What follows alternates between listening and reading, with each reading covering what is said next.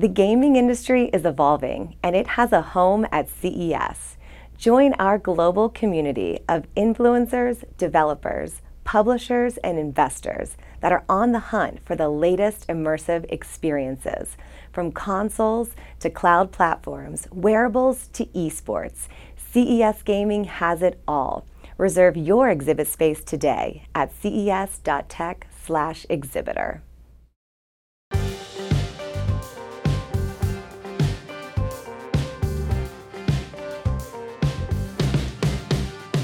This is CES Tech Talk. I'm James Kotecki. CES 2024 is January 9th through 12th in Las Vegas, and it's time to build the hype. So let's get smart about the world's most influential tech event gaming.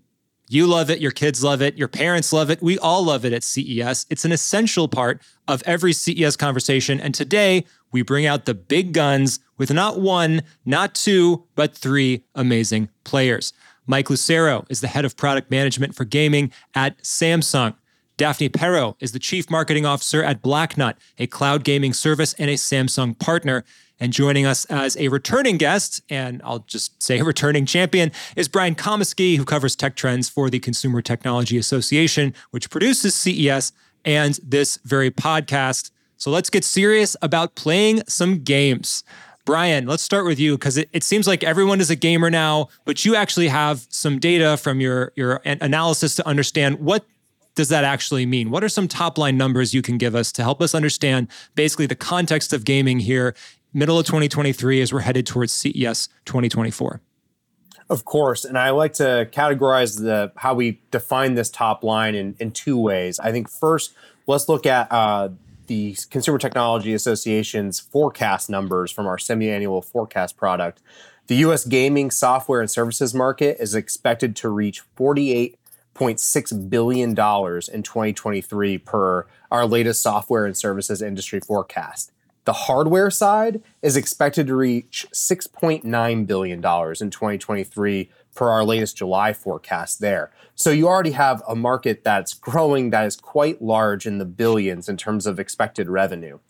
But what does it mean on the gamer side? And so by the end of last year, we had done our Future of Gaming 2022 study, and it found that 73% of the US population ages 13 to 64 play video games weekly. The average gamer, in fact, plays 24 hours per week, up 50% from 16 hours in 2019. So, one, this market is growing.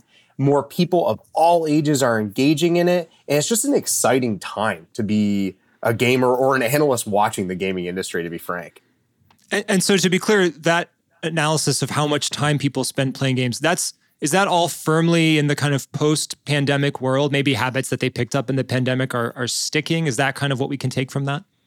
Certainly. I think a really good way to contextualize what happened was an evolution from gaming from being just mere, just simply entertainment and fun entertainment at that to really a social media platform in a lot of ways. A lot of people turned to video games as a form of connection in a time when people were apart and realize that this is a great platform and medium to continue doing that post pandemic. So I really think that what you're seeing is just this evolution of what gaming is logically becoming yeah. from an entertainment perspective. And speaking of evolution, people probably think of video games, they think of consoles, right? That's maybe the classic understanding of what playing video games is. Uh, but Mike, of course, Samsung is changing the definition of what video gaming is with its Samsung Gaming Hub. This came out in the middle of 2022, so about a year ago from the moment that we're recording this conversation here. Can you give us a sense of what this is, what it's doing today, and what the Samsung Gaming Hub means about where gaming might go in the future?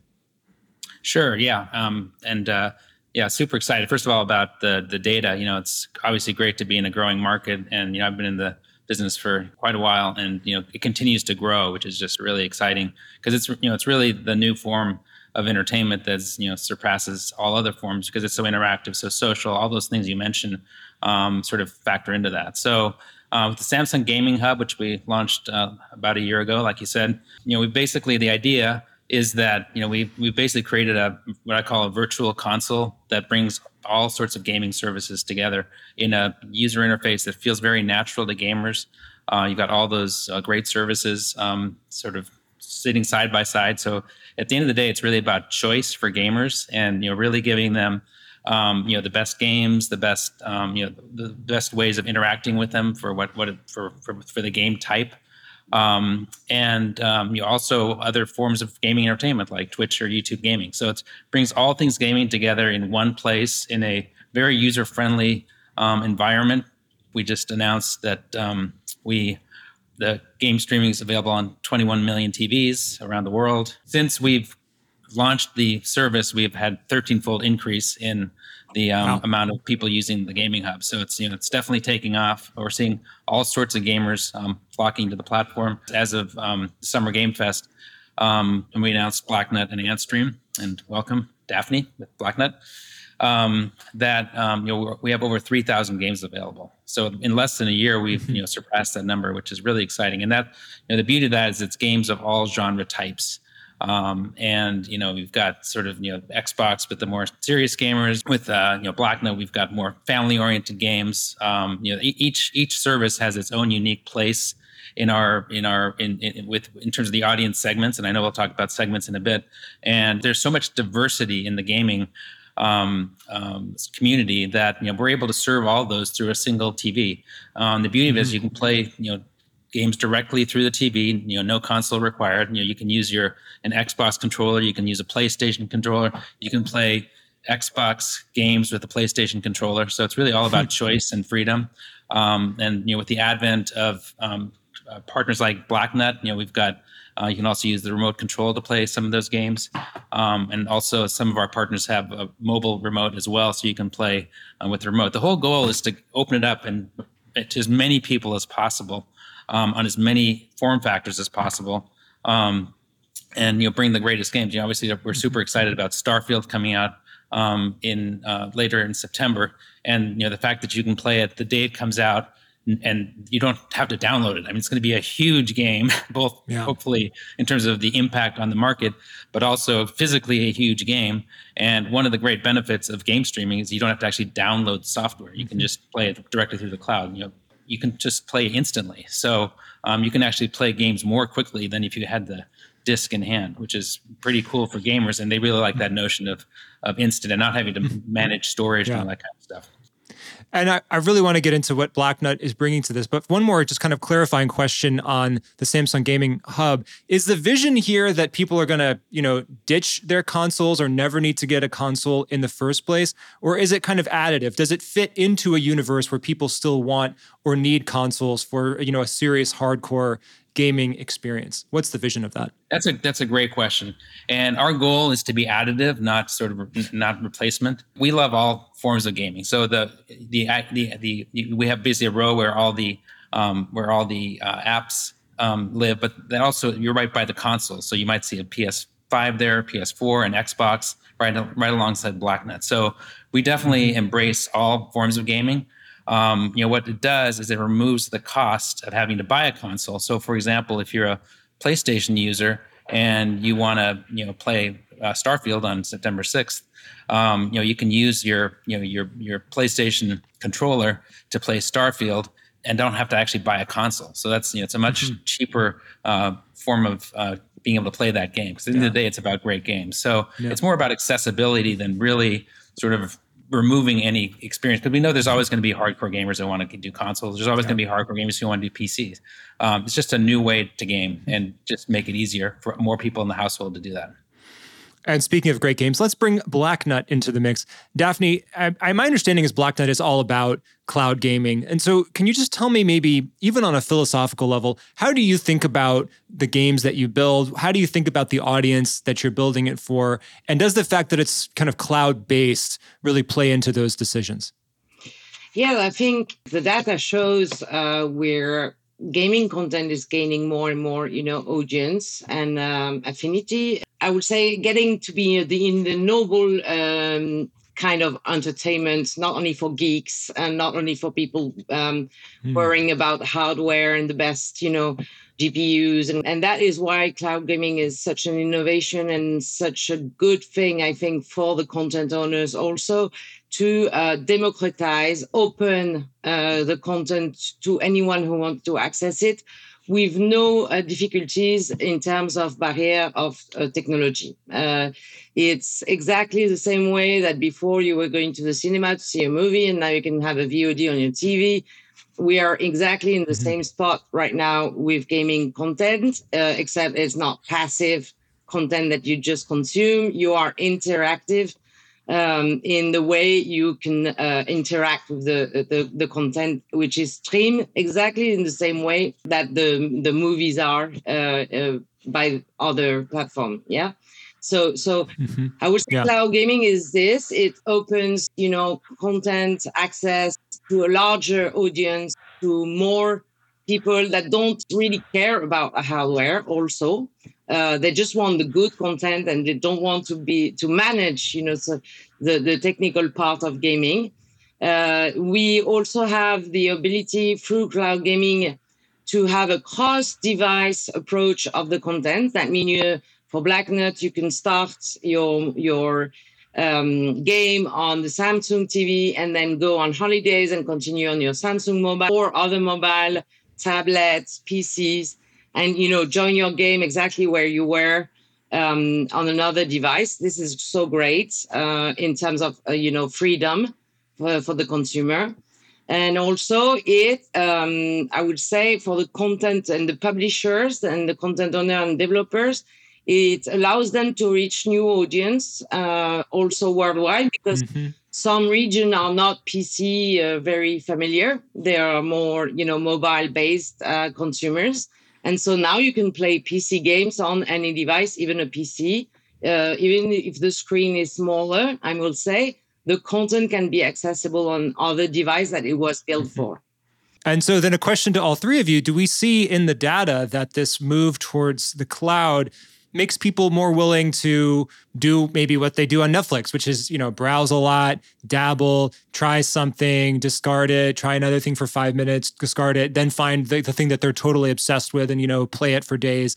Do we see that showing up in kind of different ways of consuming uh, that gaming content, just as streaming of, you know, on Netflix, for example, changes the way that we consume that kind of entertainment? It's true that in the model of Blacknut, it's one subscription and you can uh, consume any games of the library. So it's more than 500, uh, 700 games now that you can pick to. And it's true that it's helping also people to discover new content they wouldn't have not buy. Yes. And also the curated way mm-hmm. uh, that you can recommend content, uh, uh, associate content with others.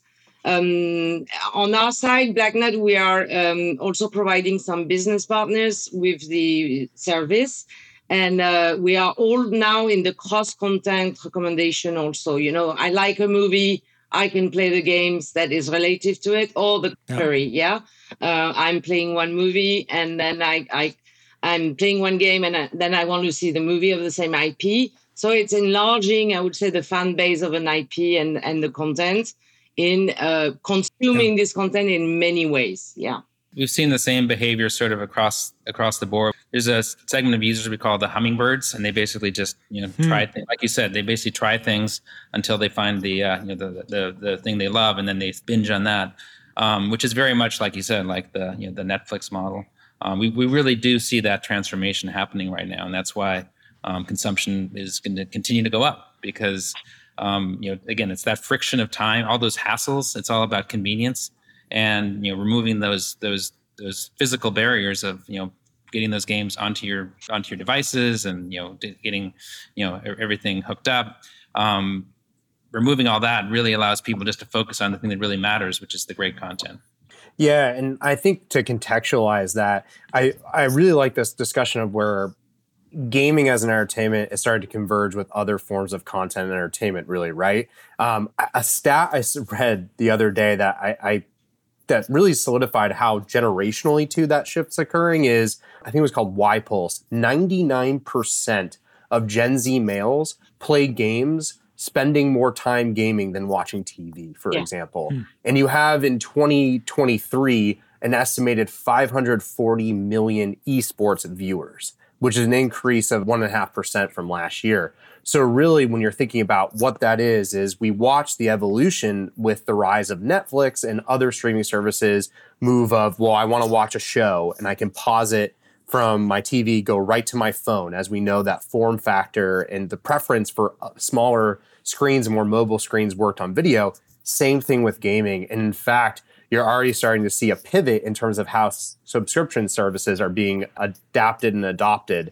by US gamers. So 43% of US gamers uh, now pay for a gaming subscription service. And a lot of those subscription services, that's how you get the entry into that cloud market and model, which gives them that portability. That's really when you think about accessibility, it's also accessibility, it's about portability. And what's so interesting is that psychologically, what's going on for the user in their head might be something that they don't necessarily notice you know the the the differences in these industries that we like to demarcate you know in conversations like this. I'm watching esports and then I, I i just click over one tab or something in my phone. I switch to a different app really quick and now i'm playing that same game right? So in the user's mind they're kind of having maybe one uh, continuous or slightly differentiated experience but it's not as if they feel like they've they've they've been dipping into multiple industries right? So i wonder um, um, you know, Mike, is, is Samsung preparing for a future where movies, TV shows, which you know increasingly can be based on video games. Video games can be based on movies and TV shows. Obviously, esports can go. You know, you watch esports, you can play this, the the game that the esport is based on. Is, is Samsung thinking about this kind of blend, this kind of mashup of all these what we previously defined as different genres, different industries, all kind of merging into this this this, this glob of, of, of entertainment customization? Yeah, that's. I mean, that's kind of what I described earlier. You know, with the fact that, um, you know, yesterday um, I was watching Twitch on my TV, and it was all about Baldur's Gate. Um, and then, you know, I go back to the gaming hub and see that it's on Nvidia on GeForce Now, and I and I buy it. So, I mean, a they cross promote each other, but b they also yeah. um, they're they're all in one place. So that convenience just really drives sort of cross pollination, which is what it's all. It's a win for um, you know, for for Twitch and a win for for for um, Baldur's Gate and, and a win for Nvidia. So you know, it, it's again, it's it's creating a place where you can drive awareness and affinity, and then you know, drive purchase and just sort of great experiences for the gamer.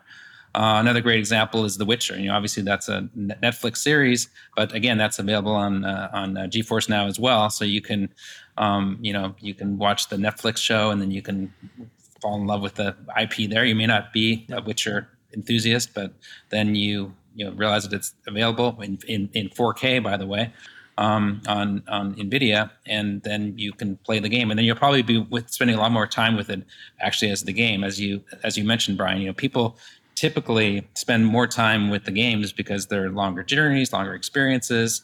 Um, it's you know it's a it's a deeper relationship, but you know it goes back and forth, and it's really you know wonderful how you know it's like you want to, you're more of a lean back mode. You know, Last of Us is a great example. Um, you know, you're more in a lean back mode, and you'll um, watch the TV show and really fall in love with the characters. But you um, you know you you want to actually you know do something, then you can go back yeah. to the game, uh, which is what happened when the series came out, you know, actually Last of Us gameplay and sales went way up. So it's just a great example of you know, the, all boats rising. I want to make sure we touch on generative AI in this conversation. Brian was actually on the first episode of the, this season of our podcast talking about AI. And so I want to bring uh, AI back into this conversation, thinking about the way that games are made and, and experienced um, in, in potentially new ways. Um, Daphne, how are you and how is your team thinking about the way that generative AI can help create games that you know maybe that you would traditionally create but you kind of can create them faster and also maybe new kinds of games, maybe new kinds of customizations or ways of interacting with individual users. I don't know, creating creating elements of the game in, in real time or quasi real time. I think it's it seems like quite an open an open field of possibilities. Yeah, uh, well, there's a lot of way where AI can optimize. I would say the production process, but also provide more personalized experience. Like for example, the way you talk with PNGs. Um, uh, like yeah. the game can can be more like you know native and and really personalized with the question that the user is asking um, but on our side, we also have, you know, more hidden facts that we need to optimize. For example, on the cloud part, the way the game is streamed, um, and so adapt also mm. ourselves to the connectivities, you know, fluctuation, optimize the the feeds, uh, so the latency is the best for the players. So there's a lot of way where uh, AI is going to create, I would say, optimization in that part. Uh, that's true, but there's also in the building of the texture, uh, the creation of you know um, worlds and environments, uh, immersive uh, way to create uh, content and creative uh, backgrounds. So yeah, I strongly believe that there is a powerful tool here for lots of um, small parts and bigger parts, more visible for the player or not. that is going to be productive it's amazing because we are thinking about generative AI as a future state, but we've already seen how artificial intelligence has impacted games that are out today. Um, I, I, want I like using examples. So one that jumps to mind is a game like Alien Isolation. So if you're familiar with the Alien franchise, right? It's a survival horror sci-fi franchise. Well, what they've decided to do is, well, let's take this, put it in a video game form, right? Because people are craving interactive content. But what if we have the alien? So your goal is to survive against this alien. But what if the alien learned what you did in terms of how you avoided running away from it or obstacles or what you did to prevent it from catching you in the game? There's an mm. AI algorithm powering the learning behind the alien, which is a very clever, unique way to create content for the gamer. Now, generative AI in that long term, what it looks like for the future state, that's on the developer side where per, like person when reviewing the trends, where's that going? Because what we've really seen is how gaming development cycles are getting longer and longer because the games are getting larger in scale. They're getting more immersive, which is one of the most important goals with any gaming experience. And so with generative AI, you might be able to create a whole new realm of tools, platforms, and assets that can quickly replicate an environment.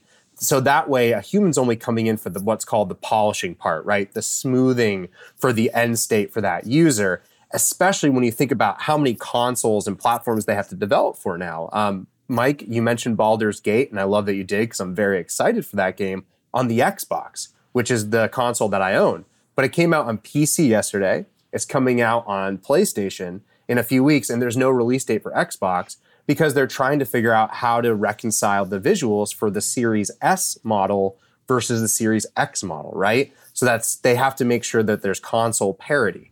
So in that regard, right, an generative AI tool theoretically can make some of this mm. porting, just what's called porting or bringing to other consoles and environments a lot easier. And that's where I'm excited for things like the gaming hub that we're talking about today, right? Because that also is a solution to what's quickly becoming a challenge of I want a seamless ability to play games across platform at any time. Yeah, and that's a great example because you know obviously Baldur's Gate is uh, you know on on Nvidia's that's the PC version. You you have access to you know more versions of games depending, depending on which platform they come out on. So you know again it opens up the gives you more choices in terms of um, you know where you can purchase that content. So it gives you it opens up and basically your TV becomes the window into you know more gaming platforms than um, in, in, in, in individual platforms. In the meantime, that we solve the problem of hardware, you can always stream you know the the games on any device like we do at TechNet. So you solve the hardware issue, yeah, to wait for it. We can't have a gaming conversation without touching on uh, the latest and the visions that we see in virtual reality, augmented reality, haptic technology. That would obviously be an entirely separate episode, and we could have a great conversation with these three folks, I'm sure, about that. But, Mike, just real quick, as we're headed towards CES 2024, uh, what is the latest state of the gear that we're going to be able to use to experience uh, horrifying aliens or mystical fantasy realms with increased realism around our entire bodies? What I will say is, you know, just in terms of haptics, you know, we we um, support um, Rumble and our controllers um, on several of our services support the sort of existing haptics um, mm-hmm. as, as well as voice, um, voice chat, and all that. So it's it's you know we we have sort of met the bar of current um, sort of immersive experiences, and again with things like 4K and in the being in the biggest TV in the house, you know that is obviously a very immer- immersive experience as well. In terms of actually um, sort of what I'll call next gen experiences like VR. I think Daphne might have even more um, insights on that because she's uh, closer to the, some of the publishers that are doing stuff there. Yeah, well, I'm a big fan of VR. I actually have three headsets at home. The technology is there to have a good experience. I had very nice experience with some games built for that in a good way. Um, I love, for example, the Moss game uh, that was like a fairy tale. Uh, but I think the content is not already yet enough produced to en- engage user in the in a bigger way, in a, in a massive way.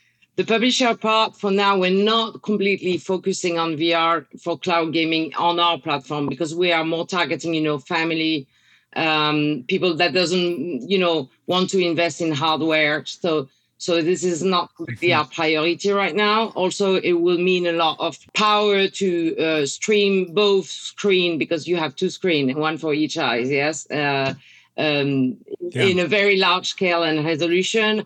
I think um, it will be difficult from the internet part, you know, to to to support VR by cloud gaming yet. On a 2D widescreen experience, we already have done pilot on it. That means projecting the games on the cinema scale uh, inside a VR environment as to have the bigger experience, bigger screen, you know, uh, dematerialize inside a, yeah. uh, a, headset. But to stream a VR in cloud gaming is going to be yet a little bit touchy in the short term. Not, yeah. Yeah. Yeah. And I, yeah, I don't think not it's at, a, not at all trivial.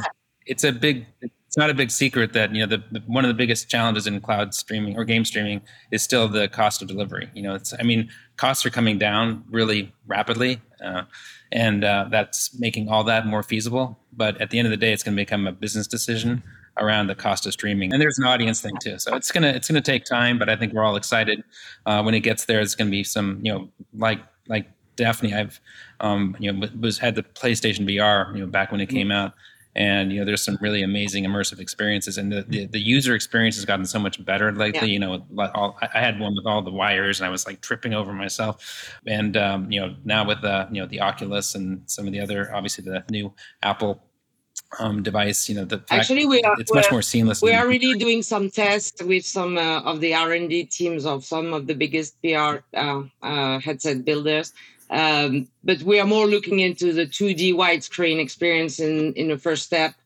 uh, as to uh, enjoy mm. the game like in, in cinema. Yeah. Uh, so that is. So you put on the VR goggles, but it's to enjoy effectively a very widescreen experience in a 2D format. Yeah. Exactly. That's our first step in, in what we're looking to. And the thing I'll quickly add is as the experience has improved and the technology is improving, interest is there. That's the last thing I want to highlight too from our future of gaming study at CTA. 41% of gamers are interested in gaming experiences on a VR headset, and 29% plan to purchase a VR headset in the next 12 months. So the interest and the want is also there now. So that's that convergence yeah. of interest, tech, experience, and just how is that going to shape the future landscape of immersive gaming? Well, this is such a rich conversation. We could easily have doubled it in length, um, but unfortunately, we're about to wrap up. So I want to just go around our virtual table and just get one sentence, one phrase from each of you. Some what is a gaming thing that our audience can be excited about for CES 2024? You can be as specific as possible. If you need to be a little bit more general because you don't want to give away any secrets, that's fine. But a gaming thing to be excited about at CES 2024. We'll start with you, Mike. We'll go to Daphne and end with you, Brian. Right now, it's all about more great content, more great partners. We're going to continue to double down on more uh, great content. So, yeah, I would expect more amazing games. Um, and uh, that, that that's really the at the end of the day, it's an entertainment business around content. So we're that's where we're putting a lot of our energy right now. Daphne, on our side uh, in Blacknut, uh, we continue to develop the more screen compatible we can for the content to be accessible. So so it's our roadmap to continue uh, integrating with all the, the manufacturer of device uh, wider. Uh, but uh, we are very, very excited about our new product, which is an SDK for media platform, uh, to do the cross content uh, opportunity that we talked in, uh, in in before. It is a recommendation, you know, between movies and gaming and all, and working with our partners of distribution in that way bringing gaming inside media platform uh, is our focus right now. So SDK, just to define it, software development kit. So basically allowing software developers to build those kind of recommendations into their own systems. Exactly. To integrate, you know, the game's accessibility and playability yeah. directly inside other existing platform. Yeah. Yeah. And Brian? I'm excited about a pair of things at CES 2024 when it comes to gaming. The first is I don't think it's a coincidence that we keep talking about TV and movies alongside gaming. Um, there's 45 film and TV adaptations currently in development on video game franchises now. So at places like C Space at CES, I'm really looking forward to seeing what the announcements will be from some of these large entertainment companies and what partnerships they might announce with gaming around these franchises. So that's the first one. Secondly, when you go to a place like Central Hall where you'll see the gaming and metaverse exhibitors together, I'm really excited about what immersive gaming looks like. There's a reason at the end we got really excited talking about VR headsets and haptics and could make a whole episode. Well, I think we're going to see that continued evolution of some of those exhibitors that are providing just advanced haptic vests that make you feel like you're in the game, those headsets that give you that multi-sensory experience beyond just sight and sound, but you're seeing smell and taste being incorporated into uh, virtual reality now. So how does that impact gaming? Those are the two tr- probably yeah. gaming mega trends that I'm most excited about. And thank you, Brian, and thanks for the plug for C Space, where I will actually be having uh, conversations, many of them probably a lot like this one, uh, with entertainment and media and tech and marketing leaders about the future of all of their industries. I'm sure we'll be talking about gaming there as part of the C Space studio. Uh, for now, that wraps up this episode of CES Tech Talk. Mike Lucero at Samsung, Daphne Parot at Blacknuts and Brian Comiskey at the Consumer Technology Association. Thank you all so much for joining us today. Thank you, James. Thank you. Thank you, James. And hey, that's our show for now, but there's always more tech to talk about. So please subscribe to this podcast so you don't miss a moment and you can get even more CES and prepare for Vegas at ces.tech. That's ces.tech.